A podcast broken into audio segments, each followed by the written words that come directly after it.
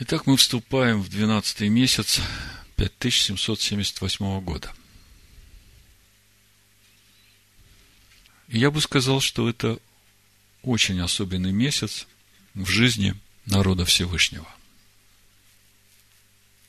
Когда смотришь на события, которые описаны в Писаниях, в разные времена жизни еврейского народа, в эти дни, в это время – ты начинаешь видеть некую особую связь, которая как бы повторяется. То есть, смотрим на время исхода. Вот скажите мне, в каком месяце была девятая казнь? Ну, если после девятой казни, буквально через несколько дней Всевышний говорит Маше, вот этот день Пусть будет у вас первый день первого месяца. Тогда в каком же месяце была девятая казнь? Потому что десятая казнь, она наступила в первом месяце. Вот. Я как раз это от вас хотел услышать. А в чем главная особенность девятой казни? Кто мне скажет? Ну, во-первых, это казнь тьмы.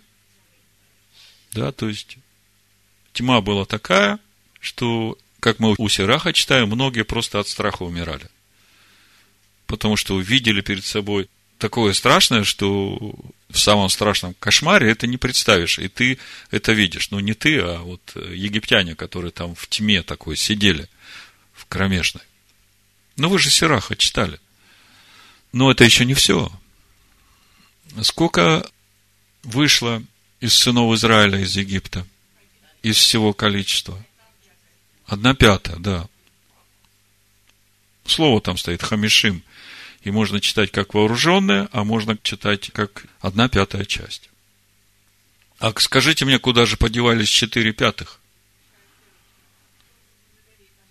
Да, ну, Мидраши говорят, что Всевышний погубил их в эту тьму, и, глядя на сегодняшнее время, многие стремятся к тому, чтобы ассимилироваться среди народов, среди которых они живут, как бы жить такой полноценной общественной жизнью этого мира. А Всевышний говорит, я вас избрал для того, чтобы вы были священниками для народов. Я вас избрал, чтобы через вас светить светом всем народам. Чтобы все народы видели вашу мудрость, чтобы все народы видели вот то проявление моих качеств у вас. Любовь, доброта, милосердие, долготерпение, благость, кротость. И вот когда над этим думаешь, думаешь о 12 месяце, то ну, никак мимо нельзя пройти тех событий, которые по жребию выпали на 12 месяц. Скажите, если в полу бросается жребий, то выбор жребия от кого? От Аданая. То есть, как ты не бросаешь жребий, будет так, как он решил. Тогда вы мне скажите, это случайно, что у Амана жребий выпал на 13 число 12 месяца? Ну, конечно, не случайно, да? А в чем суть жребия? Что в этот день вообще по всем царствам, весь мир, можно сказать, убить всех иудеев. Как вы думаете, почему вдруг складывается вот такая ситуация? Ведь ничего же без Всевышнего не происходит. Вот мы сейчас начали читать книгу Эстер – и мы видим, что она начинается с пира. Вся страна гуляет. А вы знаете, по какому поводу был пир?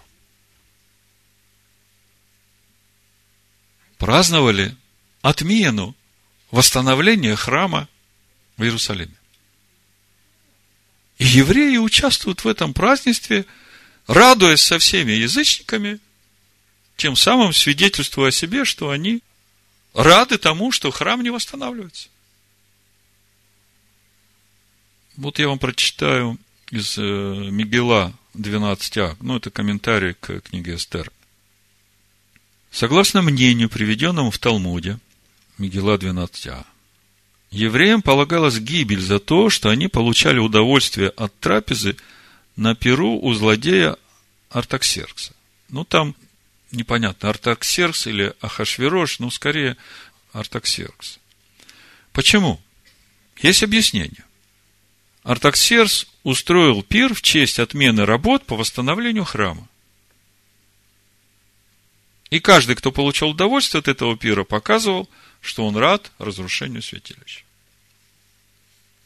Я смотрю книгу Ездры, это четвертая глава, и тут э, описываются, в общем-то, эти события, когда по письму Рихума, советника, и Шимшая, писца, к Артаксерксу, значит, он принял это решение.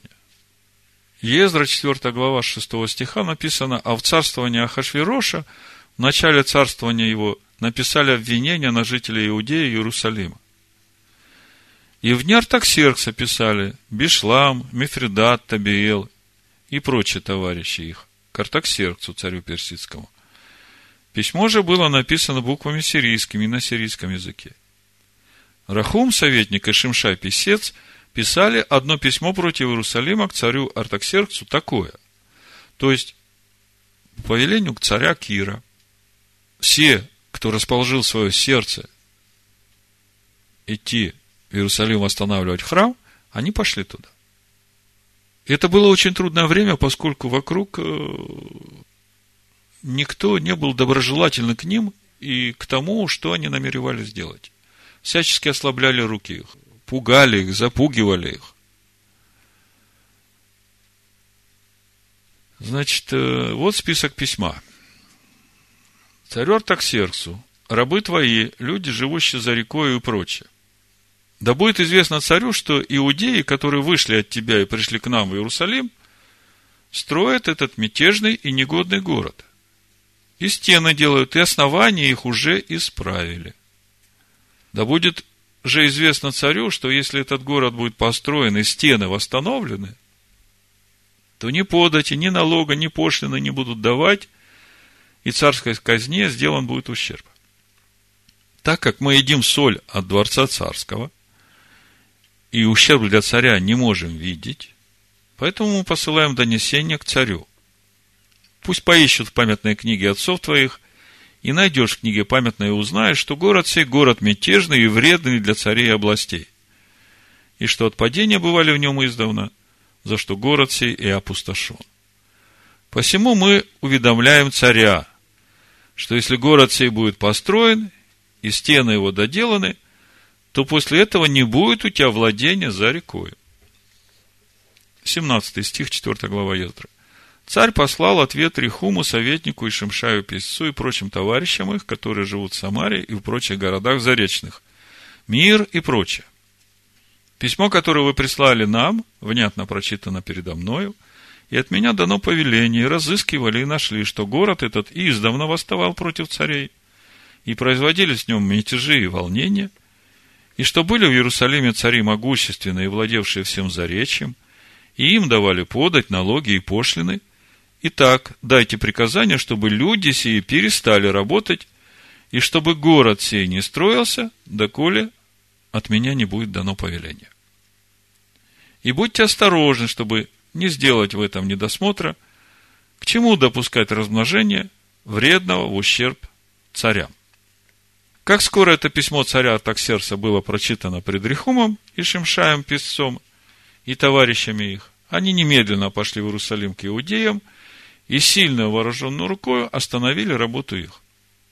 На сколько лет работа по восстановлению храма остановилась? Кто помнит? На 17 лет. На 17 лет было остановлено строительство, восстановление храма. И по этому поводу пир у Артаксеркса. И евреи участвуют в этом пиру. Во-первых, оказавшись в Вавилонском плене, многие из них не сделали выводы для себя, почему это произошло. исполнилось 70 лет по пророчеству пророка Иеремии. И все знали об этом пророчестве. Но вышла там э, очень малая часть. Вот я когда читаю вторую главу Ездры, смотрите, раньше я читал, я думал, что это был одновременный исход всех сразу. Вот послушайте. То, что Зарававель и Иисус вышли в одно время, это как бы видно из Писания. А смотрите дальше, во втором стихе. Ну, буду с первого стиха читать, так понятнее. Вот сыны страны из пленников переселения, Ездра, вторая глава, которых Навуходоносор, царь Вавилонский, отвел в Вавилон, возвратившиеся в Иерусалим и Иудею, каждый в свой город. То есть, это те, которые возвращаются с Вавилонского плена. Вот вся эта история Ездра, Ниемия, Эстер, это очень нужные книги для нас. Потому что в книге Откровения, 18 главе, Всевышний обращается к своему народу, говорит, выйди, народ мой, от нее, чтобы вам не погибнуть вместе с ней, когда откроются суды. И вот смотрите, тут написано, пришедший за Равававелем, Иисусом, Ниемиею, как с Ниемией народ выходил, мы уже знаем, да? Это уже было значительно позже. Сараием, Реилаем, Мардахеем. Мардахей. Вам знакомо такое имя? Да? Вы видите, да? То есть, э, здесь было несколько этапов возвращения. Были первые, были те, кто шли дальше, потом дальше. И все шли. И в книге Неемии мы читаем, что когда они пришли, каждый начал восстанавливать стену напротив своего дома. Это тоже очень важный урок для нас. Когда я читаю книгу Неемии, 4 глава, 14 стих, это, в общем-то, то главное, что я хотел вам сегодня сказать. О чем речь идет? 12 месяц. И мы смотрим на события, которые описаны в книге Эстер, и это происходит в 12 месяце. С одной стороны, мы видим сокрытие лица Всевышнего, а с другой стороны, мы видим такую ревность Всевышнего и такую близость к народу, его участие во всем этом, как говорят мудрецы, лекарство было дано еще до того, как началась болезнь. Эстер, иудейская девочка, становится женой царя. То есть, что происходит? Помните, у Иеремии написано, пошлю рыбаков, и они будут ловить, а потом пошлю охотников, и они их погонят. Куда погонят? Мы потом прочитаем это место, я сначала не имею прочитаю. Куда погонят? К Богу погонят.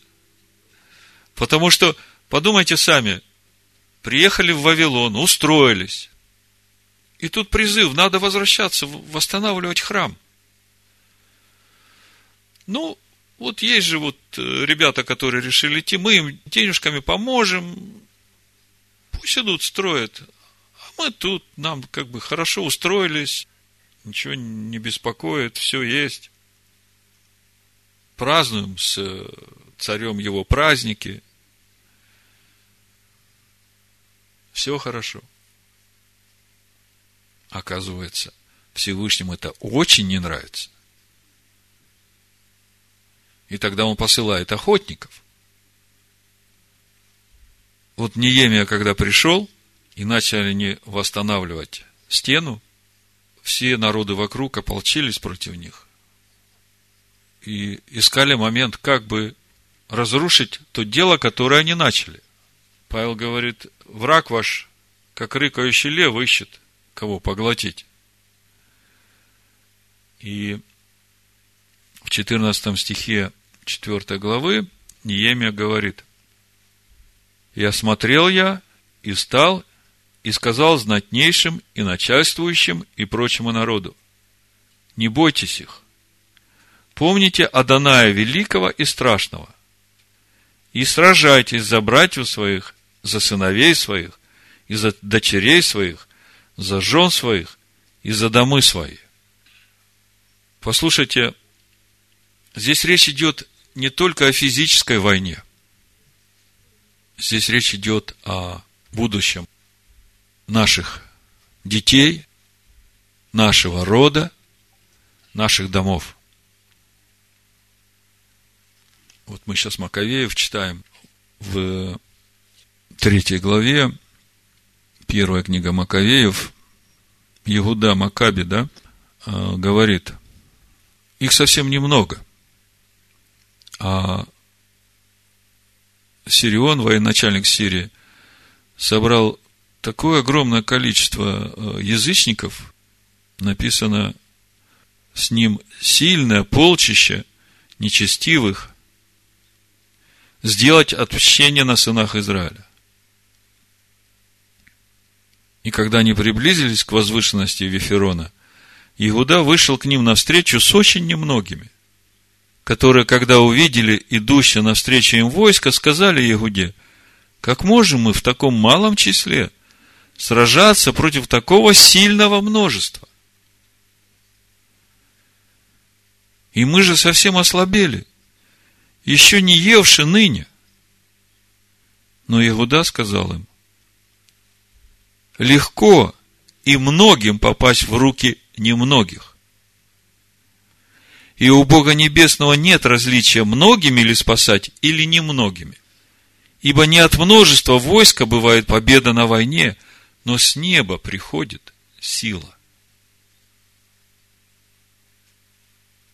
С неба приходит сила.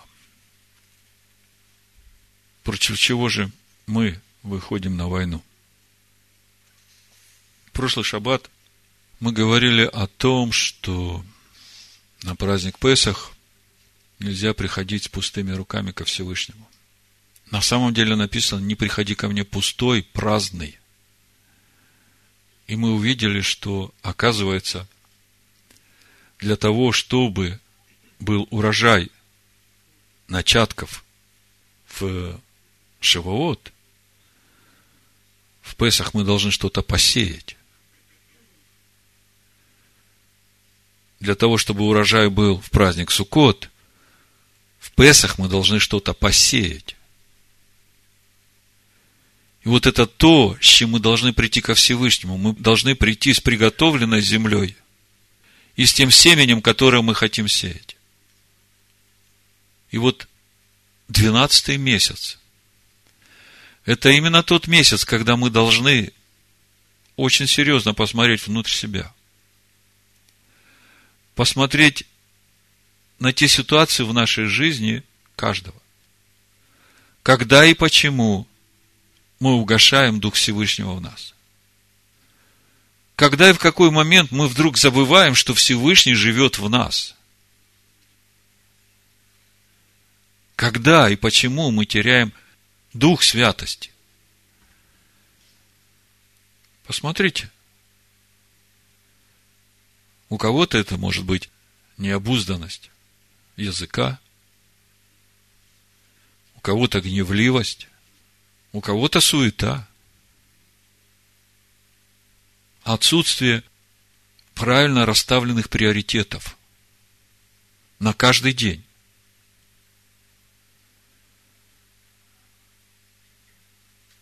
Поразмышляйте сегодня. Мы вышли из Вавилона, и нам надо строить храм и строить стену вокруг него. Наш город должен быть защищенным. Наш город должен быть укрепленным. Слово строит. Слово. И есть этот строительный материал – этого внутреннего храма, который мы строим.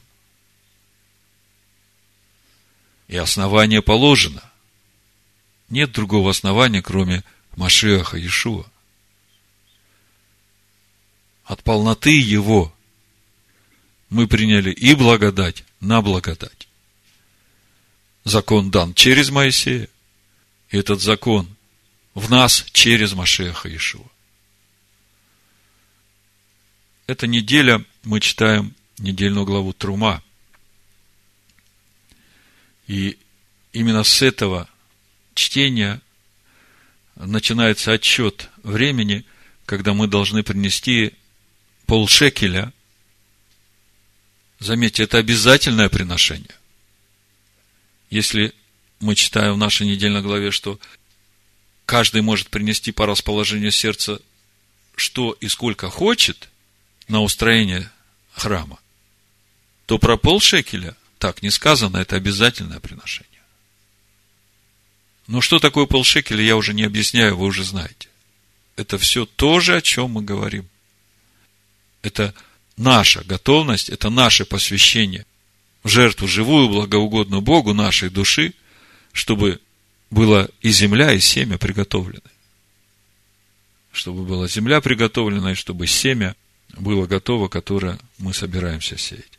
Поэтому очень важно нам посмотреть внутрь себя и решить, где эта теснота, из которой каждый из нас будет выходить, и как выглядит тот простор, в который мы должны прийти.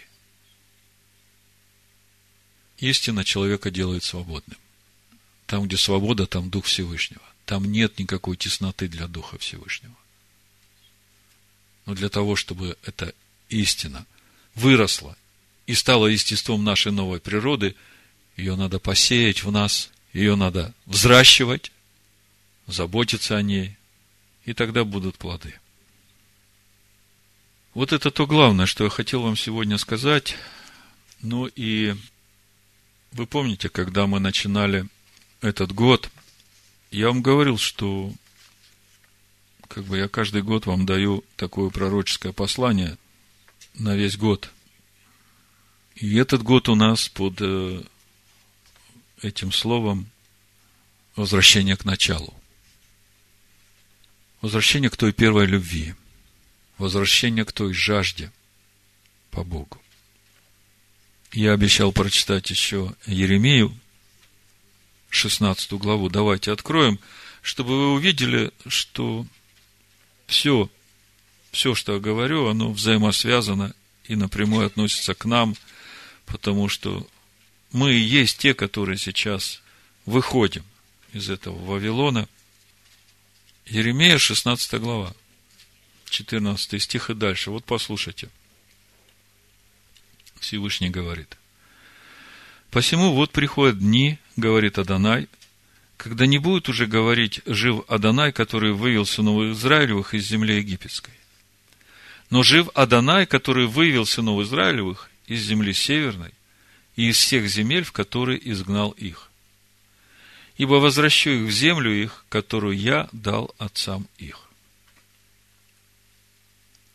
Вот я пошлю множество рыболовов, говорит Адонай, и будут ловить их – а потом пошлю множество охотников, и они погонят их со всякой горы и со всякого холма и из ущелий и скал.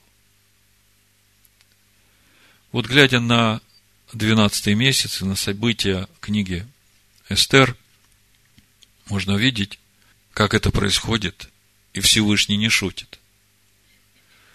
То есть, если ты не откликнулся на рыболовов, то будь готов к тому, что Всевышний позаботится о том, чтобы пришли охотники и погнали тебя. Поэтому, мне кажется, лучше не доводить себя до такого состояния, чтобы тебя уже начали гнать. Всевышний милостив, и он знает, какой будет конечный результат. Но мне кажется, лучше идти с теми, которые строят, чем с теми, которые сначала пируют Ахишвироша, а потом изо всех сил стараются явить верность свою Всевышнему. А потом пошлю множество охотников, и они погонят их со всякой горы, со всякого холма и из ущелий скал. Ибо очи мои на всех путях их, они не скрыты от лица моего, и неправда их не сокрыта от очей моих. И воздам им прежде всего за неправду их, и за сугубый грех их, потому что осквернили землю мою, трупами гнусных своих и мерзостями своими наполнили наследие мое. Когда царица Эстер узнала, что Мардыхай сидит у ворот, разодрал одежду и посыпался пеплом, она посылает э, своих слуг узнать, что произошло, и в э, Мегелат Эстер написано, это пятый стих, четвертая глава. Тогда позвала Эстер Гаваха, одного из ехнухов царя, которого он приставил к ней, и послал его к Мардахе узнать, что это и от чего это. Э, ну, не совсем понятный перевод, что это, от чего это. А на иврите написано э, «мазе аль-мазе». Что это и за что это? Эстер посылает гонца к Мардахею и говорит, что это и за что это? Мазе аль-мазе. То есть, э, Эстер конкретно понимает, что ничего случайно не происходит. И знаете, что очень важно? Вот как мы обычно реагируем на трудные ситуации. Приходит какая-то новость, которая, кажется, она просто, ну, трагедия.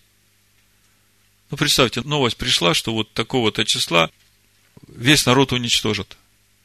И еще печать царя уже стоит, деваться некуда.